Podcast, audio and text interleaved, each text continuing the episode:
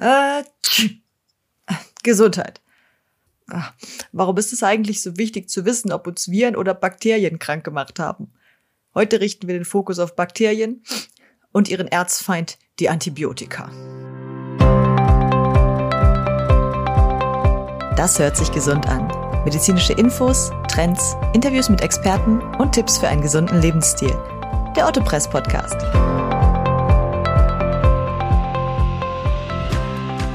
Hallo und herzlich willkommen zum Ottopress Podcast. Mein Name ist Andrea Freitag und mir war eigentlich immer ziemlich egal, welcher Krankheitserreger mich da gerade befallen hat. Hauptsache, ich bin schnell wieder gesund. Dabei ist das ein entscheidender Unterschied, ob wir von Viren oder Bakterien krank gemacht wurden. Zuerst einmal, also ob es Viren oder Bakterien sind, das ist ein entscheidender Unterschied. Denn die Therapiemöglichkeiten für Viruserkrankungen und bakterielle Erkrankungen sind sehr unterschiedlich. Fangen wir aber einfach mal ganz vorne an. Was ist eigentlich ein Bakterium? Bakterie. Es kommt aus dem Altgriechischen und bedeutet so viel wie Stäbchen. Und da kommt jetzt tatsächlich auch schon der Hauptunterschied zu den Viren. Bakterien sind Lebewesen. Sie bilden eine von drei Kategorien, in die die zellulären Lebewesen auf unserem Planeten eingeteilt werden. Da wären erstens die Eukaryoten. Das sind alle Organismen, die einen echten Zellkern mit DNS drinne haben und da sind dann noch viele zusätzliche Kompartiments, also so kleinere Räume mit drin. Eukaryoten können entweder Einzeller oder Mehrzeller sein naja, und darunter fallen eigentlich so ziemlich alle Pflanzen, Tiere, Pilze und auch wir Menschen. Und dann gibt es noch zweitens die Archeen. Man könnte auch Urbakterien zu ihnen sagen. Das sind alle Einzeller, die keinen Zellkern haben. Stattdessen schwimmen die DNS-Stränge bei ihnen einfach frei im Plasma der Zelle herum. Und obwohl man jetzt meinen sollte, dass sie so ohne harten Kern recht zimperlich sind, mm -mm, die sind sehr anpassungsfähig. Archeen leben vor allem in unwirtlichen Gegenden, die für andere definitiv tabu sind. Zum Beispiel wegen zu hoher oder zu niedriger Temperatur, dem Salzgehalt, dem pH-Wert oder auch vorherrschenden Druckverhältnissen. Sie sind wirklich entscheidend für unser Ökosystem, obwohl wir sie nicht sehen können und meist auch gar nichts davon merken. Der dritte im Bunde sind dann eben die Bakterien. Die sind auch nur DNS-Stränge in einer Hülle voll Plasma. Dass die Bakterien und Archeen jetzt getrennte Klassen sind, ja gut, das kommt dadurch zustande, dass ihre genetische Bauweise relativ unterschiedlich ist, aber so tief wollen wir da heute nicht eindringen. Wir konzentrieren uns jetzt einfach mal auf die Bakterien an sich. Bakterien sind einzellige Lebewesen, doch im Gegensatz zu zum Beispiel uns Menschen können sie sich selbst versorgen. Sie brauchen keine Nährstoffe von außen, also sie können alles, was sie für ihren Stoffwechsel brauchen, selber produzieren. Die meisten von ihnen haben noch ganz außen eine Zellwand, da drin ist dann eine Membran, in der die proteinproduzierenden Ribosomen herumschwimmen und darin wiederum sind dann diese freischwimmenden DNS-Stränge. Auch Bakterien gibt es in vielen, vielen verschiedenen Varianten.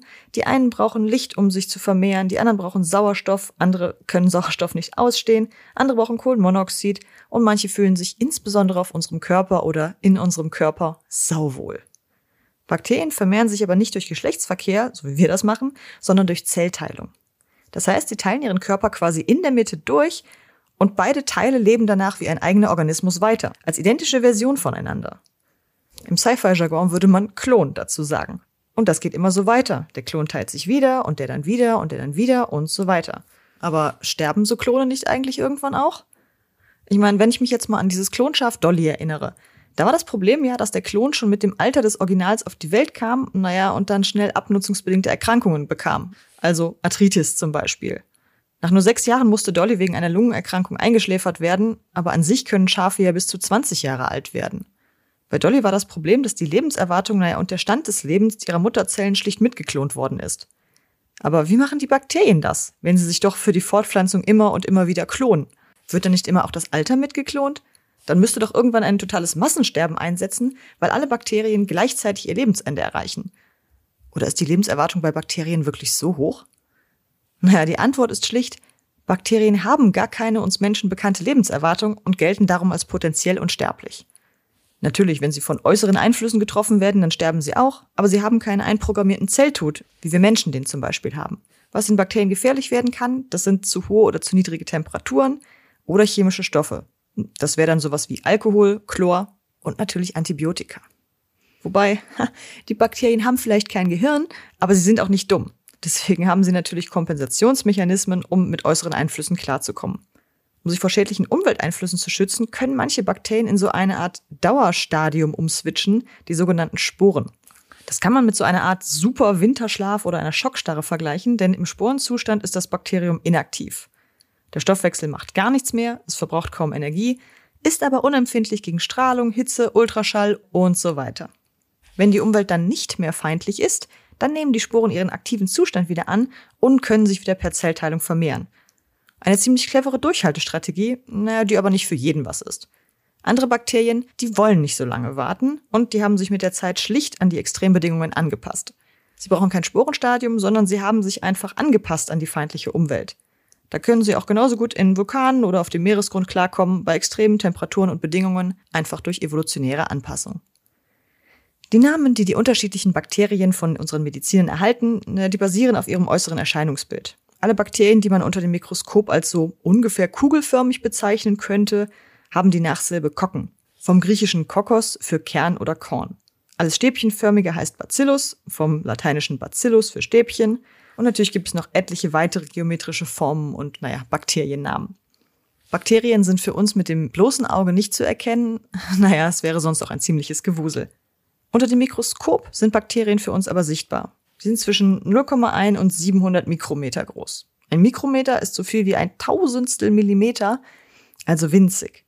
Dabei sind Bakterien überaus aktiv, ganz im Gegensatz zu ihren unbelebten Kollegen, den Viren.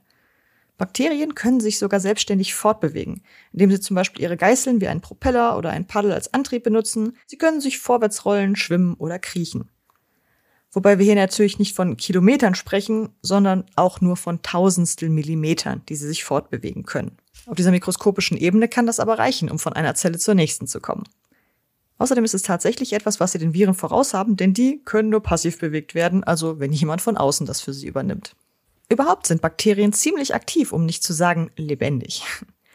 Zum Beispiel können sie auch über die Artengrenze hinaus Gene und damit Informationen miteinander austauschen. Und das ist ein unglaublicher Vorteil. Selbst wenn sie durch Zufall irgendwo irgendwelche Fragmente von DNS finden und sei es auf irgendwelchen Fossilien, dann können sie die in ihre eigene DNS einbauen und sich dadurch wieder evolutionär verändern. Das mit dem Gene bzw. Informationen austauschen ist wirklich der Hauptverteidigungs- und auch Angriffspunkt der Bakterien. Die Lernfähigkeit ist überaus tückisch und beeinflusst auch unseren Alltag. Wenn uns ein Arzt zum Beispiel ein Antibiotikum verschreibt, dann sollen wir das ja immer nehmen, bis die Packung wirklich ganz leer ist. Aber warum, wenn es mir doch schon wieder besser geht? Müssen das dann wirklich sieben Tage sein? Man hört ja auch irgendwie, dass Antibiotika gar nicht so gesund sind und dass das so schwierig für den Körper ist. Da sollte ich doch lieber so wenig wie möglich nehmen, oder? Da müssen doch fünf oder sechs Tage auch reichen. Nein, es muss wirklich die komplette Packung sein. Das Ziel ist nämlich tatsächlich völlige Auslöschung des Gegners. Wirklich alle, alle Bakterien, die die Krankheit verursacht haben, sollen abgetötet werden. Wenn auch nur eins übrig bleibt, dann verursacht das vielleicht keine akute Krankheit mehr, aber es kann wie ein Schläferagent im Körper bleiben. Wenn dann wieder Bakterien der gleichen Art einfallen, dann ist dieser eine Veteran noch da. Und der hat den letzten Antibiotikaangriff überlebt, ist selber schon dagegen gefeilt, hat vielleicht sogar schon Überlebensstrategien entwickelt. Solange er alleine ist, macht das natürlich nichts. Da wird unser Immunsystem locker mit fertig und er kann auch nicht viel machen. Aber wenn der gleiche Erreger nochmal andockt, in viel größerer Zahl, dann erwacht dieser Veteran sozusagen und sagt seinen ankommenden Freunden der Kavallerie, Brüder, ich weiß, wie man sie besiegt. Das steigert jetzt nicht die Angriffskraft, also die Erkrankung wird nicht schlimmer dadurch, aber die Verteidigung der Bakterien ist viel, viel besser, weil unsere beste Waffe, das Antibiotikum, gegen sie wirkungslos geworden ist. Die neu eingedrungenen Bakterien entwickeln nämlich ebenfalls eine Widerstandskraft gegen das Antibiotikum und wir sind beim Thema Multiresistenzen. Aber es müssen ja auch gar nicht unsere eigenen Multiresistenzen sein, die uns da gefährden. Wenn in einem Organismus multiresistente Keime entstanden sind und die zum Beispiel auf natürlichem Wege ausgeschieden werden, dann können sie genauso in die Welt gelangen und sich den nächsten Wirt suchen. Oder über Tröpfcheninfektion oder Schmierinfektion. Auch die Übertragung zwischen Mensch und Tier ist möglich. Keime gibt es wirklich überall auf der Welt. Aber das ist jetzt kein Grund, dass es ja einen jetzt überall als Jucken anfangen muss. Solange man gesund ist, machen diese multiresistenten Keime eigentlich keine Probleme. Nur wenn man eh schon angeschlagen ist und dann noch ein Bakterium dazukommt, dem man mit Antibiotika nicht mehr beikommt, dann wird es gefährlich.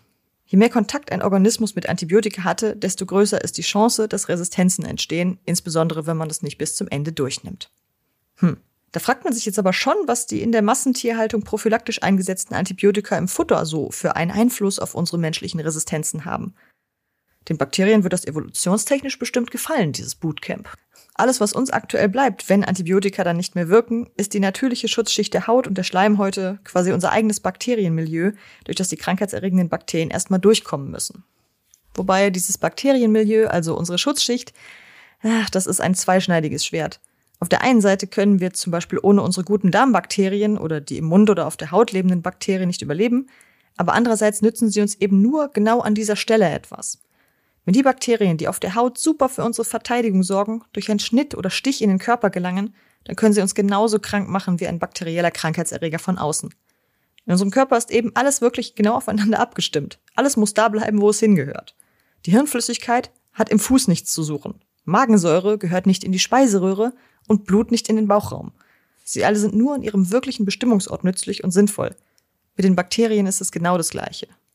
Wie gesagt, also normalerweise läuft ja alles normal und wir bemerken die Bakterien nicht und müssen das auch gar nicht. Aber wir spielen jetzt mal ein kleines Ratespiel. Gesucht sind zwei Orte. An welchen beiden Orten kann es sein, dass man Schnittwunden abbekommt, ein Schlauch im Körper liegt, dass viele Menschen mit offenen Wunden, Verletzungen oder schwachem Immunsystem zusammenkommen und viele Medikamente im Umlauf sind. Man kommt von den gesuchten beiden Orten aus eigenen Stücken oft auch nicht mehr so gut weg. Und trotzdem gibt es an beiden Orten ausgewählte Menschen, die den ganzen Tag und die ganze Nacht immer zwischen den sich da aufhaltenden Personen hin und her laufen, immer von einem Geschwächten zum nächsten.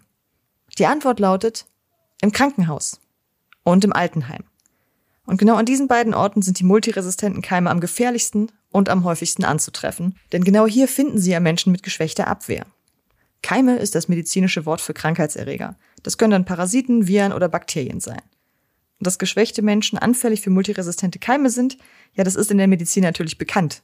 Und es gibt auch vorbeugende Sicherheitsmaßnahmen, um geschwächte Patienten und Bewohner zu schützen. Zum Beispiel muss dann jemand, der eine schwerkranke Person auf der Intensivstation besuchen will, spezielle Schutzkleidung anlegen, bevor er oder sie den Raum betritt. Die Hände müssen desinfiziert werden, denn schätzungsweise 80 Prozent aller Infektionskrankheiten werden über Hautkontakt übertragen. Quasi wie ein Anhalter, den man an irgendeiner Oberfläche aufgabelt und dann zu jedem seiner Ziele mitnimmt. Bakterien können problemlos monatelang auf Flächen überleben und abwarten. So ein clever auf einer Türklinke platzierter Keim, der kann seine Klone an viele, viele Menschen weitergeben, bevor irgendjemandem einfällt, die Klinke einfach mal zu reinigen. Im Krankenhaus oder in der Pflege heißt es daher desinfizieren und sterilisieren. Desinfizieren heißt es, wenn die Anzahl der Bakterien stark reduziert wird, zum Beispiel auf der Haut oder auf Gegenständen. Sterilisieren bedeutet, dass wirklich alle Keime abgetötet und vernichtet werden. Die Hände steril machen geht allerdings nicht, denn das würde erstens unseren eigenen Schutzpanzer zerstören und zweitens bilden sich einfach permanent neue Keime. Je nach Material funktioniert Desinfektion über UV-Strahlung, trockene oder feuchte Hitze oder entsprechend konzentrierte Alkoholpräparate. Also je nachdem, was man dafür ein Mittelchen hat, variieren die zu beachtenden Einwirkzeiten und Wirkungsweisen auch. Es hat also durchaus einen Sinn, wenn auf dem Desinfektionsmittel steht, so lange auf der Haut verreiben, bis es komplett eingezogen ist oder sich die Hände nicht mehr nass anfühlen. Die meisten Desinfektionsmittel, die man so kaufen kann, die wirken auf verschiedene Erreger, also Bakterien, Viren und Pilze gleichermaßen. Wogegen das Desinfektionsmittel dann ganz genau hilft, das steht immer auf der Packung drauf. Das versteckt sich hinter so Worten wie Bakterizid, Fungizid oder Virozid. Die Listen mögen manchmal so gar nicht aufhören, aber es gibt ja auch ziemlich viele Krankheitserreger. So, die Oberflächen sind jetzt desinfiziert, aber was ist mit uns selber? Die Hände können wir nicht steril machen, aber wir können Handschuhe anziehen. Also trägt das Krankenhaus oder Pflegepersonal, genau wie Besucher natürlich, Einweghandschuhe, wenn es in den direkten Kontakt mit gefährdeten Patienten geht. Gleich nach der Benutzung müssen die dann natürlich in den speziell zu entsorgenden medizinischen Abfall. Das sind ziemlich viele Einweghandschuhe. Kein Wunder also, dass Krankenhäuser zu den größten Müllproduzenten in Deutschland gehören. Meist muss dann auch noch ein Mundschutz getragen werden, um keine Krankheitserreger über die Atemluft zu übertragen mittels sogenannter Tröpfcheninfektion, wie zum Beispiel bei Corona. Eine andere wichtige, aber zugegebenermaßen schwierige Maßnahme ist die Kontaktbeschränkung. Denn wir Menschen sind soziale Wesen, die den Kontakt im wortwörtlichen Sinne der Berührung durch andere brauchen. Wer dann isoliert werden muss, um sich selbst oder andere zu schützen, für den ist das emotional sehr belastend. Denn eigentlich ist es ja der Grund, warum wir uns für das Leben in der Herde entscheiden, Schutz, wenn wir mal schwach sind. Da kämpfen wir dann wirklich mit dem vielleicht heftigsten Krankheitsgegner unseres Lebens und unsere Mitmenschen stehen weit weg oder sind von Kopf bis Fuß vermummt, um sich von uns abzugrenzen. Natürlich tun sie das, um sich vor uns zu schützen oder auch uns vor ihnen zu schützen. Wer weiß, wer welche Krankheitserreger unbemerkt mit sich herumträgt. Aber auch wenn das faktisch begreiflich ist, ist es emotional in der Verarbeitung schwierig. Sowohl für die Großmutter, die sich während ihrer letzten Krankheit total alleingelassen fühlt, als auch das Pflegepersonal, das sagen muss, nein, sie dürfen jetzt nicht da rein. Und auch für die Kinder, die vor der verschlossenen Tür stehen und den Enkeln erklären müssen, warum sie jetzt gerade nicht bei Oma sein dürfen. Es ist also wichtig, dass man Antibiotika umsichtig verwendet und nur einsetzt, wenn es wirklich, wirklich sein muss. Dann aber auch konsequent bis zur letzten Mikrobe. Ein Antibiotikum ist ein Stoff, der speziell gegen Bakterien wirkt, und zwar entweder bakterizid oder bakteriostatisch. Ein Bakterizid tötet einfach alles ab, das haben wir eben schon gehört, alles mit diesem Izid am Ende bedeutet immer alles auslöschen. Bakteriostatisch hingegen bedeutet, dass die Vermehrung, also die Teilung der Bakterien gehemmt wird. Und wenn ihnen dann irgendwann die Truppen, also der Nachschub ausgeht, dann hat unser Immunsystem wieder die Oberhand. Aber wie macht das Antibiotikum das eigentlich mit der Bakterienbekämpfung? Da kommt es eigentlich auf die Art des Antibiotikums an, denn es gibt viele verschiedene Möglichkeiten, die Erreger anzugreifen. Eine Art von Wirkstoffen zum Beispiel greift die Zellwand der Bakterien an. Da haben wir von der Natur aus wirklich das Riesenglück, dass Bakterien die einzigen Organismen sind, deren Zellwand aus dem Zucker Murein besteht. Also kann ein Mittel, das Murein zerstört, ganz gezielt gegen Bakterien eingesetzt werden. Denn wenn diese Zellwand aus einem Stoff bestehen würde, den auch unser Körper produziert, ja, dann würden die Antibiotika gnadenlos auch uns angreifen. Und das wäre für die Therapie ziemlich schwierig.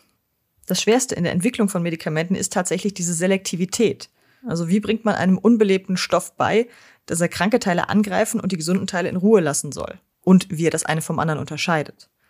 Wenn ein Antibiotikum viele verschiedene Punkte gleichzeitig angreifen kann und daher auch gegen viele verschiedene Erreger hilft, dann nennt man das Breitbandantibiotikum. Die werden vor allem eingesetzt, wenn der Arzt noch nicht so genau sicher sein kann, von welchem Erreger die Symptome verursacht werden. Breitbandantibiotika sind quasi ein Angriff mit Streumunition. Irgendeiner wird das Ziel schon treffen. Natürlich ist es viel besser, den Gegner zu kennen, damit man ganz spezifisch passende Antibiotika geben kann, aber manchmal bildet der Rundumschlag die einzige Möglichkeit. Wobei wir diese belastende Wirkung von Antibiotika ja schon selbst spüren.